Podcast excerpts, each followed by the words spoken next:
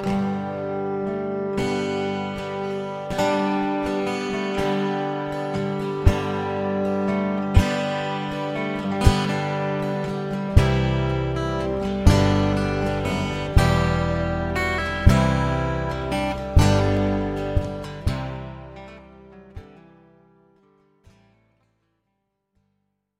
alweer bij aflevering 13 van de Genetische Genealogie Podcast. Vandaag ga ik met jullie praten over het uploaden van DNA. Ik probeer al een beetje een droevige stem daarbij te maken, want ik word er niet zo heel vrolijk van. Toch is het uh, een standaard. Ook door de internationale uh, genetische genealogiegemeenschap wordt vaak gezegd: testen bij Ancestry en vervolgens gratis je DNA uploaden bij uh, uh, MyHeritage, uh, GetMatch, etc. etc. En toch wil ik daar wat vraagtekens bij plaatsen. En ik zal dat ook nuanceren. En zoals jullie wellicht weten, ik ben bioinformaticus. Hè, ik ben van oorsprong DNA-wetenschapper. Ik schijn voor deze materie gestudeerd te hebben. Dus denk ik dat ik er ook wel een zinnig woord over kan meepraten. Wat is er nou aan de hand? Nou, zoals je wellicht nog weet uit uh, een van mijn uh, eerste afleveringen, dan weet je, weet je dat er twee verschillende manieren eigenlijk zijn hoe de genetische genealogiebedrijven aan uh, DNA-materiaal komen. Dat is enerzijds ja, spugen en aan de andere kant met de wattenstaafje, maar dat bedoelde ik eigenlijk niet. Ik bedoelde hoe ze het onderzoeken. En dat is aan de ene kant met chiptesten en aan de andere kant met een, een Next Generation Whole Genome Sequencing. Nou, bij Next Generation Whole Genome Sequencing wordt je volledige DNA in kaart gebracht. Alle 3,3 miljard basisparen. En uh, dat is natuurlijk uiteindelijk uh, het ultieme doel wat we willen. Maar daar werken de bedrijven als MyHeritage, Ancestry, 23andMe, Living DNA en Family DNA niet mee die werken met chiptesten. En bij chiptesten, afhankelijk van het bedrijf waar je test, worden zo tussen de 550.000 en 650.000 uh, SNPs, single nucleotide polymorfismes, getest. Ja, nou is het ook nog leuk dat de meeste van die chips die gebruikt worden allemaal afkomstig zijn van Illumina, een uh, marktleider op dat gebied. Uh, maar de chips worden specifiek voor de verschillende bedrijven aangepast. Wat dus automatisch betekent dat ze dus niet hetzelfde zijn. Ah, dat is interessant. Dus dat betekent dat Ancestry meer snips heeft dan Heritage? Ja, en, en omgekeerd ook. Het betekent dat ze andere snips hebben. Het merendeel is natuurlijk identiek, maar er zijn er behoorlijk wat die anders zijn. En het is niet erg wanneer je gaat uploaden bij MyHeritage. En MyHeritage heeft minder snips op een bepaalde positie dan Ancestry. Maar het wordt een ander verhaal wanneer MyHeritage of GetMatch meer snips hebben op een bepaalde positie dan Ancestry of van welk ander bedrijf dat je gaat uploaden. Want wat ga je dan doen? Wat ga je dan doen met die posities op de, op de chip waarvan jij het resultaat gewoon niet weet. Gewoon onbekend is. Wat ga je daar nou mee doen?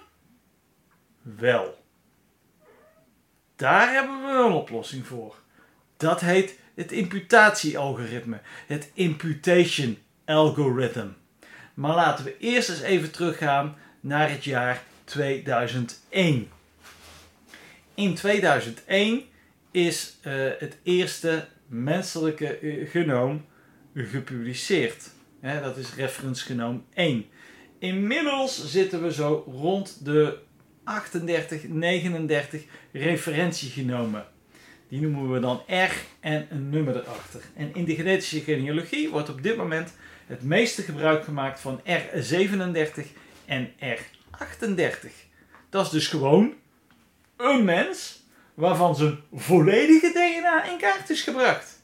En weet je wat we nou doen met die onbekende posities op de snip? Hè, op de chip? Die snipsposities waarvan we de waarde niet weten, nou, daarvan pakken we gewoon de waardes van het referentiegenoom. Lekker toch? Ja, maar wacht eens even. Heeft dat geen negatieve implicaties mogelijk, Erik? Wat denk jij daarvan? Oh, dan ga ik tegen mezelf praten. Eh, ja, dat heeft het. En ik heb dat ook onderzocht en aangetoond dat dat zo is. Laat ik jullie eerst geruststellen. Ik heb alleen negatieve implicaties kunnen vinden onder de 50 centimorgan matches. Maar ik heb er wel behoorlijk veel gevonden. Want wat er namelijk gaat gebeuren, is dat je dus matches gaat krijgen die gedeeltelijk gebaseerd zijn op het feit dat je matcht op het referentiegenoom. Juist ja. Dat was dus niet jouw eigen resultaat. Dat was het resultaat van die R37 of R38 persoon die voor de wetenschap was gesequenced. En je wil natuurlijk helemaal geen matches hebben op het referentiegenoom, want dat zegt natuurlijk helemaal niets. Nee, oké. Daarbij stilgestaan hebben. Dus het gebeurt. Ik zeg ook al, het is alleen onder de matches van de 50 centimoren. Want dat heb ik kunnen aantonen met een onderzoek. Wat heb ik dan gedaan? Nou, ik ben natuurlijk uh, uh, bovengemiddeld geïnteresseerd in deze materie.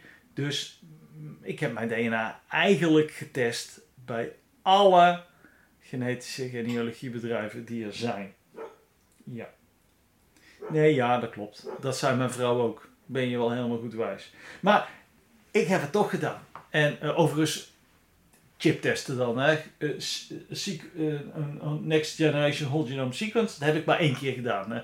Dat is ook 400 euro. Dat zou helemaal opvallen op PayPal als er een paar keer van dat soort bedragen worden afgeschreven. Hè. Dat, dat, ik moet ook nog door een deur kunnen. Maar goed. Um, ja, wat heb ik nou gedaan?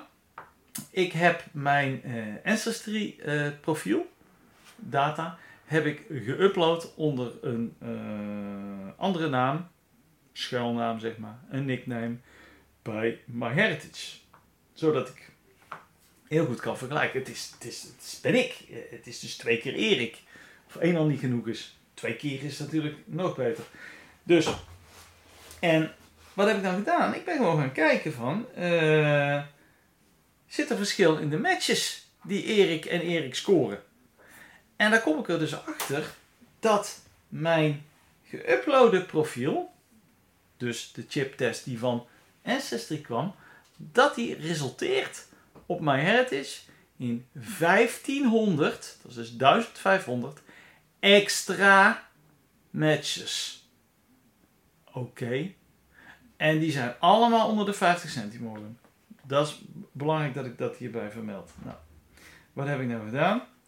Uh, op een gegeven moment, ik, uh, ik, ik, een paar van die matches heb ik onderzocht en er zit één zo'n match tussen. En natuurlijk, de meeste mensen reageren niet.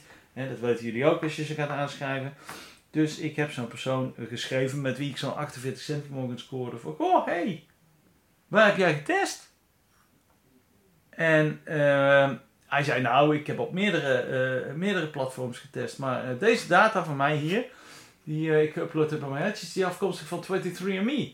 Oh, hey, dat is interessant. Hey, wij scoren hier nu op mijn hertje, scoren we 48 centimogen. Ik ga jou eens opzoeken of ik je kan vinden op 23andMe, want daar heb ik ook getest. Ja. Dus, zoeken op 23andMe. En wat denk je? Ik heb daar geen match met deze kerel met wie ik 48 centimogen match op mijn heritage via zijn geüploade 23andMe DNA. Dus een false match. Dit is geen match. Dit is volledig gekomen door het uh, verschil in chips en dat er het referentiegenoom is ingevuld. Ik match gewoon met hem op het referentiegenoom. Wauw, wat een match. Geweldig. Dus. Nou, niet iedereen neemt uh, mij dit verhaal uh, telkens weer in dank af. Uh, niet iedereen is ook uh, wetenschappelijk onderlegd om hier uh, objectief naar te kijken. En ik kijk er puur objectief wetenschappelijk naar. Het deugt gewoon niet. En goed, het gaat al goed boven de 50 centimorgen. Maar, en, en, dat vind ik natuurlijk heel interessant. Maar ik snap, ik snap dat als jij op zoek bent naar jouw onbekende vader of je onbekende grootvader en, en, en je zoekt dus eigenlijk hele grote matches, dat het wellicht uh, wel een optie kan zijn om je DNA te uploaden. Alleen, waarom zou je gewoon niet bij al die bedrijven testen? Hè? Als het in de aanbieding, als het zo belangrijk voor je leven is, uh, waarom zou je dan niet gewoon met kerst of mijn vaderdag of mijn moederdag, wanneer al die kids in de aanbieding zijn, gewoon een paar van die kids kopen? En gewoon bij al die bedrijven testen, zodat je gewoon weet dat je echte resultaten krijgt. En geen matches die vervuild zijn met valse positieve. Ja, ik denk dat dit het verhaal is voor deze keer. Waarom zou je dus geen DNA uploaden? Nou, dat heb ik je nu uitgebreid uitgelegd. Ik zou zeggen, laat vooral ook een, eh, een review achter. Ga naar mijn website www.filin.nl. Dat is F-I-L-I-N.nl. En daar vind je nog veel meer info. Dankjewel en tot een volgende podcast. De muziek is gemaakt door Airtone en is vrijgegeven via een Creative Commons licentie.